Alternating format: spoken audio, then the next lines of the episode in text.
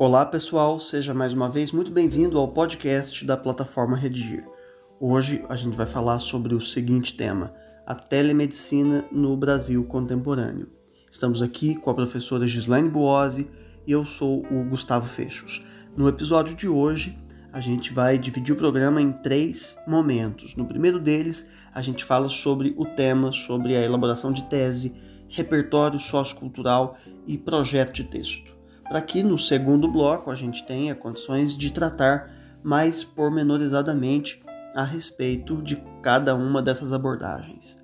No terceiro e último bloco, a gente fala sobre proposta de intervenção social. Antes de a gente começar, fica já desde logo o meu convite para que você assine o nosso podcast no seu tocador de preferência. Então, vamos lá. Professora Gislaine Boazzi, como que a gente pode é, situar os nossos alunos a respeito é, da apresentação deste tema? Olá, Gustavo. Olá, amigos da plataforma Redigir. É muito bom nos reencontrarmos. Apresento o tema A Telemedicina no Brasil Contemporâneo, por meio da definição.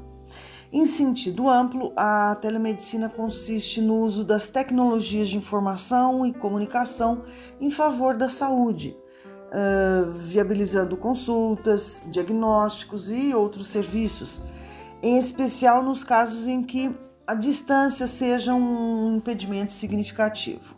Muito bem, parece-me que nesses tempos né, em que a gente vive, inclusive de pandemia, neste momento em que a gente grava, a distância tende a ser um impedimento significativo, né?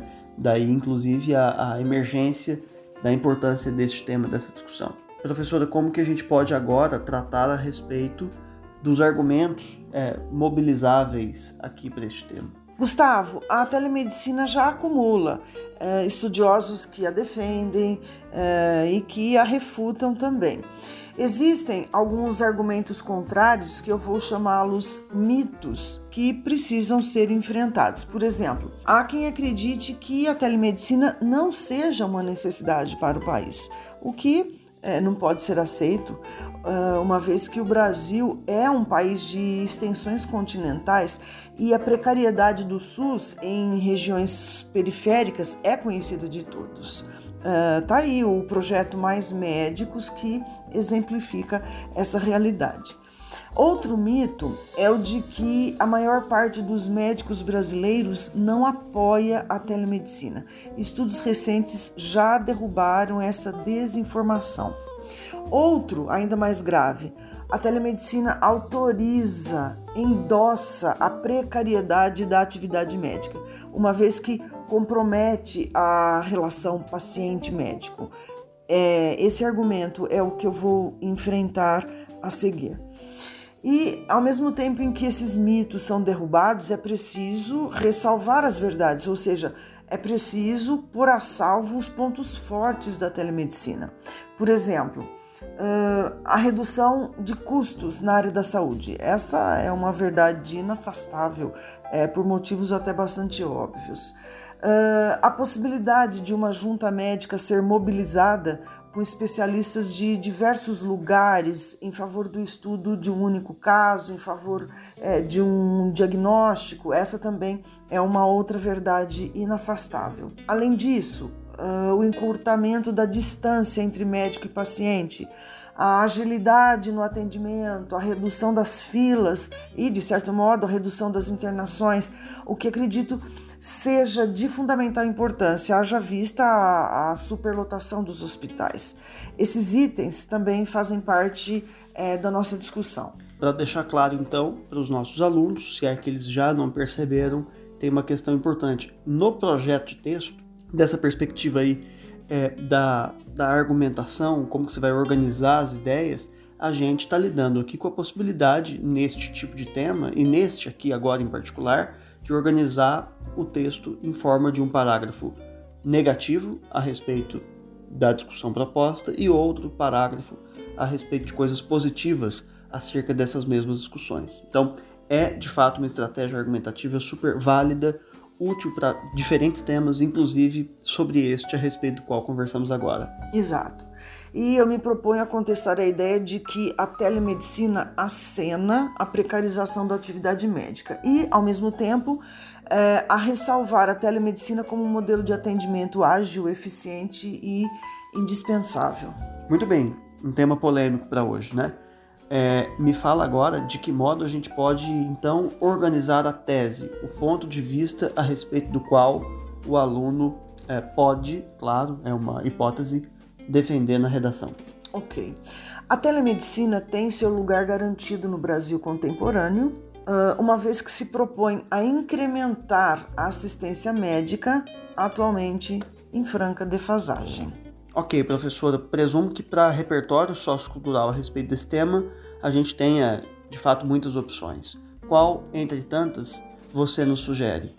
Eu vou sugerir duas opções. O, o aluno pode, inclusive, é, associá-las. Falo do artigo 6 da Constituição Federal, segundo o qual a saúde é um direito de todos os brasileiros e, dessa maneira, o Estado como provedor da saúde, tem usado da tecnologia para mediar a atividade médica em favor da sociedade. Outro repertório bastante pertinente é o resgate da figura de Hipócrates, o pai da medicina ocidental, e aquela construção já bastante é, explorada por nós. O que diria Hipócrates a respeito da telemedicina? Certamente, o maior médico da antiguidade acenaria em favor dos avanços tecnológicos que têm beneficiado a manutenção e a qualidade da vida humana. Muito bem, vale lembrar que naquela época não existia o WhatsApp, certo, professora? então, passemos agora ao segundo bloco, no qual a gente vai aprofundar um pouquinho a discussão. Professora, só para contextualizar, é, a pandemia causada pelo novo coronavírus fez com que as pessoas, as empresas, os profissionais das mais diversas áreas repensassem formas para gestão dos negócios, né? sob pena de eles sucumbirem, não existirem antes mesmo de a pandemia acabar. É, o momento exigiu e continua exigindo de todos nós a tomada é, rápida de atitudes, de decisões. Na área da saúde, isso me parece não é diferente, não é? Se antes da pandemia a telemedicina era já um motivo de divisão de opiniões, aí todo mundo é, se divide a respeito desse assunto de fato, é, inclusive entre os profissionais da saúde, parece-me que hoje é, o assunto, de certo modo, já ganhou outro status, né? Ele parece-me um pouco mais pacificado, é verdade? Gustavo, de fato, a pandemia acelerou uma série de medidas em favor da telemedicina. Aí inseridos por exemplo, o telediagnóstico, a teleconsulta, o telemonitoramento, a teletriagem e tantos outros teles que dizem respeito à atividade médica à distância. Antes, muita contestação, muita resistência. Depois, no contexto incerto e emergencial da pandemia, o Ministério da Saúde autorizou, por meio de uma portaria, ainda que em caráter de exceção, o atendimento médico por telemedicina. Isso, obviamente, é privilegiando o que a medicina tem como a mais importante missão, né? que é a saúde do paciente, independentemente dos mecanismos de que ela se vale. Correto. Agora, professor, a telemedicina autoriza a precarização da atividade médica, porque esse é um, essa é uma crítica, digamos, uma das mais importantes feitas por aqueles que condenam essa prática, né? Uma das críticas mais vazias. Absolutamente não. Eu deixo aqui uma provocação. Exatamente aqueles que consideram a anamnese presencial uma condição sem a qual o médico não pode estabelecer uh, um contato estreito com o paciente. A anamnese, olho no olho, garante eficiência, garante resultado no atendimento? Garante diagnóstico e conduta corretos? É lógico, Gustavo, que a telemedicina não tem o pressuposto de firmar-se como o único caminho, longe disso. Ela é complementar aos cuidados presenciais e tem um alcance. Ela vai até onde não comprometa o atendimento. É fundamental que aceitemos a telemedicina dentro daquilo a que ela se propõe. Ninguém, em hipótese nenhuma, cogita é, portas de consultórios trancadas a pacientes. Pois é, mas temos aqui de fato uma mudança cultural, né? Porque, por exemplo, É, eu mesmo, se você me perguntar agora aqui a queima-roupa, se você prefere ser atendido no formato é, à distância ou presencial, eu diria que eu não é, abriria mão de uma anamnese presencial hoje. Agora, é claro que o contexto de pandemia e mesmo o desenvolvimento da tecnologia vai reformulando essa cultura, né? vai modificando é, o modo pelo qual nós mesmos entendemos essas possibilidades. Assim como os pacientes vão para o atendimento presencial e têm queixas simples que seriam facilmente resolvidas, eu penso que essas queixas, se tratadas né, nesse formato à distância, é, diminuiriam bastante a demanda né, por parte do sistema de saúde, sem a necessidade de exames complementares e, e desdobramentos aí dessa anamnese inicial, né? É, Gustavo, tudo isso que você acabou de me dizer pode ser sintetizado nessa informação que eu vou passar para você agora. O atendimento primário é capaz de resolver 90% das queixas dos pacientes e isso também se aplica à telemedicina. Mas, professora, é, tem uma questão que a gente precisa considerar que é a seguinte: o Brasil é um país desigual, um país né, cuja tecnologia não está suficientemente democratizada ainda. E quando nós falamos em telemedicina, a gente está falando de robótica, de é, recurso tecnológico, é, de maneira mais democrática do que é hoje. Essa já é uma realidade no Brasil? É verdade, Gustavo. Mas veja bem, em 2016, em outubro de 2016, no Hospital Sírio-Libanês em São Paulo, foi feita a segunda telecirurgia do mundo. Uma equipe de médicos brasileiros e um médico americano fizeram a cirurgia por meio da movimentação uh, à distância de braços de robôs. Então a gente ainda precisa fazer com que no Brasil este movimento alcance as dimensões de um país continental, né? Sem dúvida. E é importante dizer que, enquanto em alguns centros há milhões de pacientes à espera de um atendimento, em outros há profissionais disponíveis. E a tecnologia tem aqui o papel de mediar essas realidades, de, de equilibrar essas disparidades, é, já que se propõe a vencer de modo ágil e eficiente a distância entre paciente e assistência médica só para a gente finalizar a discussão, é, eu tenho o conhecimento de que há já até sindicatos de médicos que resistem à telemedicina. Eu imagino que isso não esteja pacificado é, entre a classe, né? Infelizmente, o negacionismo está infiltrado na cultura do país. O mundo se transforma a cada instante, mas veja bem, você mesmo acabou de falar em revolução. Pois bem, ao tempo da Revolução Industrial, houve um fomento a vários segmentos da sociedade, como na saúde, que contou com a eletricidade para a realização de pesquisas de exames laboratoriais. 200 anos depois, custa acreditar que ainda exista quem se oponha à tecnologia como um pilar necessário à medicina.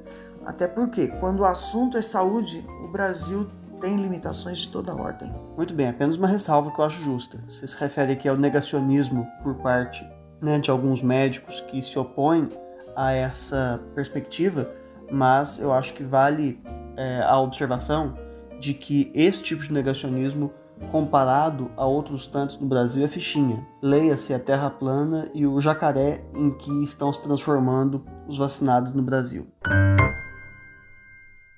É isso aí, passamos agora ao último bloco, no qual a gente vai falar a, é, a respeito da solução desse problema. Né? A gente precisa, afinal de contas, na redação do Enem, de apresentar uma proposta de intervenção social, na qual precisam estar demonstrados os seguintes elementos válidos: a ação, o agente, o modo meio, o efeito e o detalhamento de pelo menos um desses elementos.